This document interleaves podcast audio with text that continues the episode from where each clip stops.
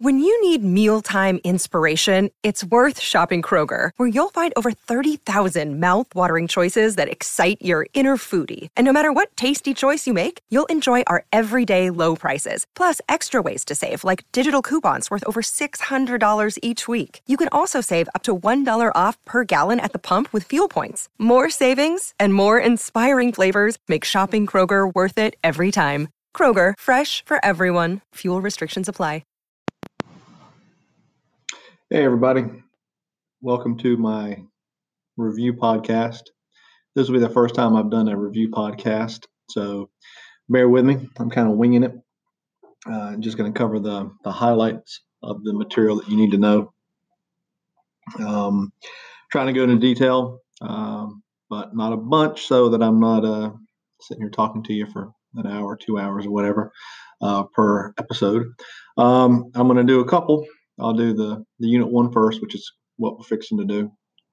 Uh, unit two, I'm going to break up into the different uh, branches, and then we'll do unit three, four, and five, and then I'll have um, one or two more just about the uh, the test taking stuff, about the FRQs and things like that. So, um, just give me a chance to you know to review. Uh, this is something you can just listen to, pop in your your headphones, and hopefully, um, you know, get some content, some material that you can use. So let's get going with Unit 1. Unit 1 is the constitutional underpinnings, um, and it's all about uh, the, the, stuff, kind of a mini U.S. history stuff, um, if you think back to, to those days.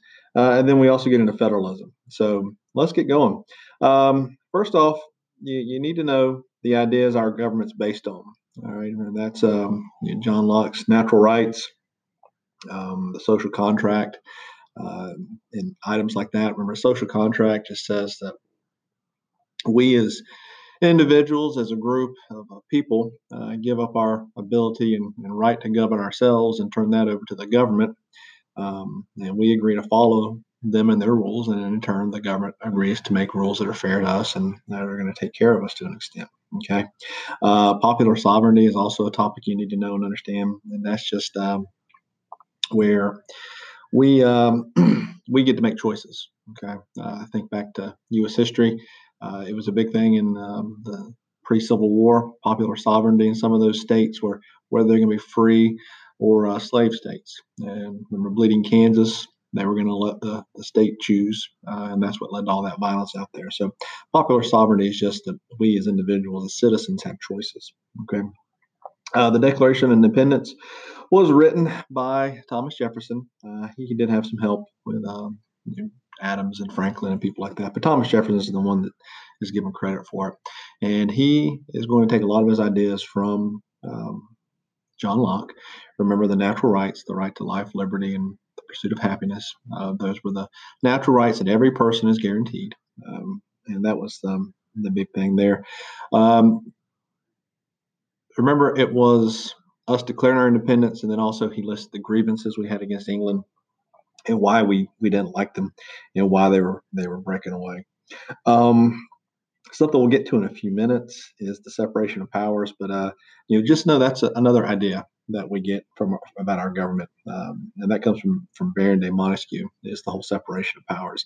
We don't want one one person or one branch to have all the power, so we split them up. We have the president who's going to enforce the laws, the Congress who's going to uh, write the laws, and the judicial branch that's going to uh, judge them. So we don't want one person to have all those powers. Uh, that'd be too much. Okay. Uh, all right. So next up is representative democracies and how that works. Uh, and there's three things, three terms you got to know. First up is participatory democracy. Okay. Um, and this one is just where it's a very uh, broad participation in politics. We want as many people out there voting, uh, running for office, and, and get elected, and, and, and, just being involved in the the political uh, in, in, politics. Okay. Uh, the next one is pluralist, and pluralist democracy is where it's going to be the the group based stuff. So, uh, think interest groups and things like that. Um, and we're going to be in our groups okay and uh, we're going to be trying to get involved in in the government and maybe not necessarily through votes or through elections but um, we want to impact uh, congressmen and their political decision making that's what uh, pluralist democracy is. And then lastly is elite democracy, and that's where there's very few people. Okay, very limited participation in politics, um, and you know uh, some people think that that's what we're, we have because you know, big business has such an impact on congressmen and things like that. Okay. Um, some documents you need to know uh, Fed 10 and Brutus 1. Um, we did these in a discussion. So if you want to reference that, it's on your e class page. You can always go back there and take a look at that. Uh, Fed 10, the main idea is about a large republic and factions. Okay. And remember that um, Madison is going to argue that a large republic will control factions by having all the factions. Okay. And they'll kind of keep checks on each other. Uh, Brutus 1, remember the Brutus, that was a response to the Federalist Papers. Um, and, and number one is going to emphasize the small republic. Okay. Um, and is concerned that a large republic is going to take away people's liberty and and and rights and things like that. Okay, so Fed 10 and Brutus 1. Um, Articles Confederation, our first government, you do need to know that. Uh, the main idea there is that it's a weak government. Uh, it had all the power in the hands of the state. I shouldn't say all the power, but most of the power, most of the decision making was in the hands of the states. Um, we had a very small, weak central government that couldn't do anything. Remember, they couldn't tax, uh, they could not raise a military, uh, and, and, they could really just only ask the states to, hey, can can you do this? Can you pay us our taxes? Um, the states control everything, trade, uh, printing money, and, and, all those sorts of things. Okay, uh, Shays Rebellion is the the key thing there that showed the weaknesses of the articles. Uh, you know, in the grand scheme of things, it wasn't a huge deal, uh, but it did make people think, hey, you know what? This thing's not really working. We need to make some changes. And so they're going to go um, and we're going to have the Constitutional Convention. Remember, it was not the Constitutional Convention at the time because we were just going to rewrite the articles. And we eventually, after James Madison presented his Virginia plan, decided, you know what, we're going to blow this whole thing up and we're just going to create a new government. And so the Constitution is going to come out of the Constitutional Convention. Okay. Uh, some things you need to know from the convention. Obviously, the Constitution was written, but how do we get to that point? Okay. Uh, the big one is the Great Compromise or the Connecticut Compromise. You can you'll sometimes see it as either one. Uh, remember, this is the one that combined the Virginia, excuse me, and the New Jersey plans. Virginia plan called for representation based on population, so the large states were happy with this, and then the New Jersey plan was the rebuttal to that, and it called for hey, this is we need equal representation. And so the small states like this. So that's where the argument comes from. And the Great Compromise comes along, the Connecticut Compromise, whichever one you want to call it, and let's combine them. And so now we have a House of Representatives based on population, and we have a Senate based on equality. So everybody has the same amount of senators. Uh, the other one was the Three Fifths Compromise. And remember, in this one, uh, the problem here was that population was going to count for representation and for the amount of taxes you want to pay, or you had to pay as a state. And so the South uh, they're arguing that the slave population should count for representation purposes. That's going to give them more power in the, the new House, but not for tax purposes. And the North was arguing the opposite. They wanted slaves to count for tax purposes, but not for representation purposes. And so that's where the three fifths compromise comes from, where we'll count three fifths of that population. Okay.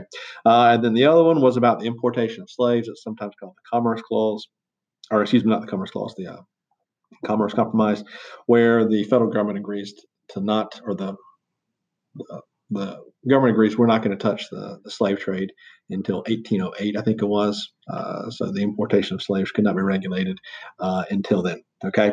The Electoral College was also created uh, here because, to be honest, our founding fathers didn't trust us. they didn't trust um, the general population, uh, me and you.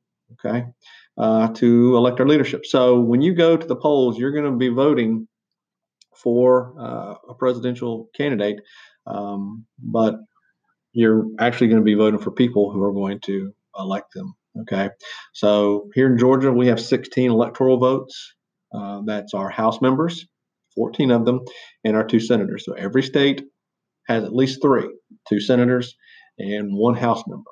Okay, um, and whoever wins it, whoever wins the state gets those electoral votes. Most states are uh, winner take all. So even if you win by the smallest of margins in a state, uh, you get all of those votes. So whoever wins Georgia, even if it's by a small percentage point, they get all 16 votes. Okay, uh, you have to get to 270. So you have to get to 270, uh, and this is why you know people are going to campaign in the large states, uh, places like Florida and Ohio and Pennsylvania, Georgia, okay, Texas, uh, all those with the high numbers. Uh, it might might be smart to look up a, a map since this is audio only uh, and just take a look at the electoral votes that are out there. And you can kind of pick and choose and see, okay, that's where they're going to be campaigning uh, in those places. So um, if you have questions about the Electoral College, please come by. But it's where you're voting, okay, for for your presidential candidate, and they have to win that state to get the the electoral votes. Um, we'll talk more about the electoral college when we get to the uh, campaigning and, and, that sort of stuff um, to that to that unit uh, in that podcast. Okay. Uh, Article five details how to amend the Constitution, and remember, there's a couple ways to amend it. Uh, either Congress can come up with an amendment, or a national convention can come up with an amendment. All right. So uh, either one, uh, the, the Congress or the National Convention. And then they can either send it to a bunch of different state conventions or they can send it to the state legislatures. Uh, throughout our history, we have done Congress to the state legislatures just because it's it's easier, it's there. Um, they we don't have to do anything special. It's just here you go. They're all in place already. Then we don't have to call together a big giant national convention or state conventions and get delegates and things like that to those, those places. So um, we're going to do that. Uh, once an amendment is created by Congress and sent out to the states, uh, it has to get two thirds. So it has to get 35, or excuse me, 38 of the 30 of the 50 states, uh, two thirds. Uh, so it's it's not an easy number to get to. Um, we've had, uh, you know, since the the first 10 Bill of Rights, we've had 17 amendments passed. Uh, a couple have failed. the ERA is the most recent one to fail that I can remember back in the was around for the 70s and then eventually died in, the, in 1982. Okay. Uh, also, remember the amendment process is purely legislative. The president cannot veto an amendment, so he has no say so in it. And then uh, the Supreme Court or the court system cannot declare an amendment unconstitutional because once it's a, an amendment to the Constitution, it's constitutional. And think back to the uh, prohibition. They created that with an amendment, and then they had to uncreate it get rid of it through an amendment. Okay. Uh, the next document you need to know is Federalist 51, and that's the uh, provisions of separation of powers uh, and checks and balances and how they're going to control the abuses by the majorities. Okay. Uh, once again, the separation of powers comes from Montesquieu, and we're going to keep uh, all those powers separate. Pretty simple. Don't get confused with checks and balances. Checks and balances are just the the watchdog function that each um, branch has over the other. So the president can veto a law that Congress passes. Uh, Congress, the Senate specifically, gets to um, confirm all the president's treaties, all the president's uh, appointments, and things like that. So just the the different checks and balances. Uh, and there's a listing uh, on eClass. It might be a good idea to check that out. Okay. Uh, the impeachment process. Remember, the president and other uh, federal officials can be impeached. Impeachment is not kicking someone out. Impeachment is where the House of Representatives has decided that that individual has done something wrong, and there's three things that get, can get you impeached: treason, bribery, and high crimes and misdemeanors. Treason and bribery are pretty e- easy to, to understand. Okay. Uh, treason is well defined in the Constitution because our founding fathers had just created treason, so they're a little bit touchy about that. Uh, bribery is pretty simple to understand. The big broad one is high crimes and misdemeanors. That can be anything. Okay. Bill Clinton was uh, impeached for perjury, okay, lying under oath, and obstruction of justice. Uh, it could be it can be really anything. Okay. Any anything that the, the, the House deems as a high crime and misdemeanor can be uh, get you impeached. Once you are impeached, there's a vote in the House. They have to submit the articles of impeachment. It gets voted on in the House of Representatives, then it goes to the Senate. Okay, so if you are impeached, it goes to the Senate. The Senate holds a trial, uh, just like you, know, you call witnesses and evidence is presented, all those sorts of things, and then the Senate will hold a vote, two thirds, get you kicked out. We've never had a president kicked out. Remember, Andrew Johnson was impeached, Bill Clinton was impeached. Neither of them were kicked out by the Senate. They both survived their Senate trials. Uh, Richard Nixon would have been kicked out, probably, more than likely. Can't say that for sure, but um, it was looking pretty good for him to be kicked out by the Senate. But he resigned before he could be impeached, and then he got pardoned by Ford. Okay. Um, exclusive. Okay, so kind of moving on to uh, federalism a little bit. Uh, remember, federalism is the that we have multiple governments have the ability to make laws that we have to follow. Um, we have the national government, we have the state governments, we have local governments, we have all these different um, different groups that, that have power over us. There's two types of powers. There's exclusive and concurrent. Uh, exclusive powers are those powers that only the federal government has, uh, and then there's exclusive powers only the states have. And then there's also concurrent powers, which is the powers that they share. Okay, so they can both tax us um, and things like that. The federal government's the only one that can uh, print money. The federal government is the only one that can control uh, foreign trade. Okay, uh, so there are some exclusive powers that are out there.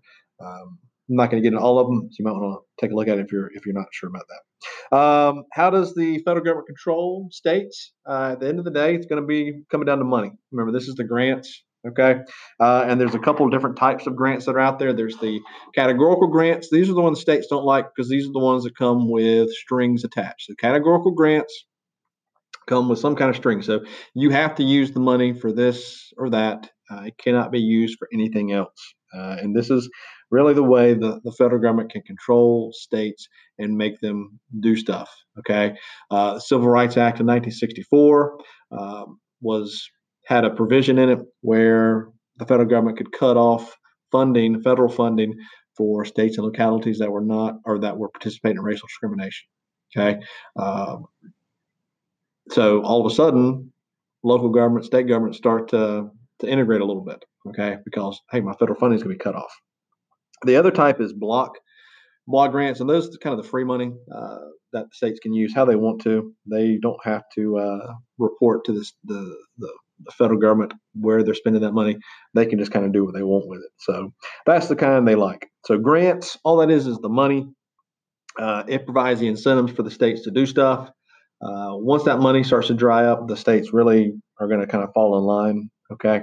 Uh, the other piece there is mandates. Remember, there are mandates that the federal government creates and just says, do this.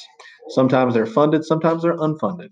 Um, states do not like that when they're unfunded mandates because that's stuff they have to do with no money. No Child Left Behind was an unfunded mandate.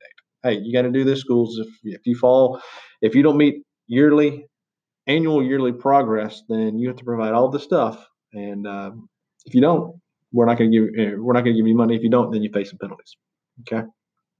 Uh, so Next up is uh, the Tenth Amendment and the Fourteenth Amendment as related to the uh, the federalism. The Tenth Amendment is going to allow the states to do kind of not what they want to, but it does give them some powers. As long as it's not specifically stated that they can't do it, the Tenth Amendment kind of allows them to do it. All right. Uh, the Fourteenth Amendment, that's what defines a citizen. All right, states have to kind of enforce that. Uh, it also provides equal protection and uh, due process. We'll talk more about the 14th Amendment in great detail when we get to um, the civil rights, civil liberties part.